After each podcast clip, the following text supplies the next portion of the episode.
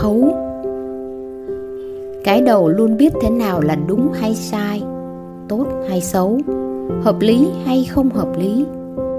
Nhưng chỉ có trái tim mới biết làm thế nào mới có thể hạnh phúc. Lý trí giỏi tìm giải pháp để giải quyết vấn đề, nhưng chỉ trái tim mới biết làm sao để không còn thấy vấn đề nữa.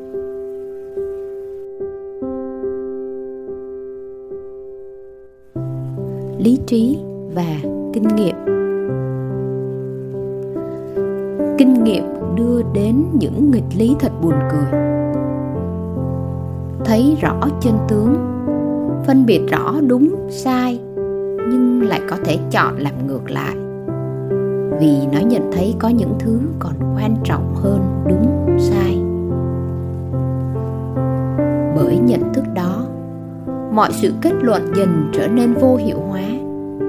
Lý trí dần trở nên không còn phương hướng để bám vào nữa.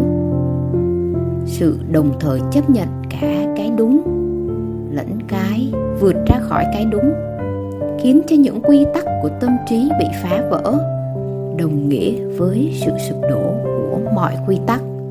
Quan điểm, lý tưởng, niềm tin, giới hạn nó phá vỡ mọi vỏ bọc của tâm và khiến tâm trở nên trần truồng. Khi đó, mọi hành động đều xuất phát trực tiếp từ nội tâm mà không thể ngụy trang bởi bất kỳ cái cớ nào do lý trí vẽ ra nữa. Ở trạng thái này, có nhiều thứ không thể dùng logic mà lý giải được nữa. Không thể có bất kỳ logic nào đầy đủ để có thể lý giải được bản chất của điều đã xảy ra gọi là tùy tâm mà động, cũng sẽ trở thành chủ đạo.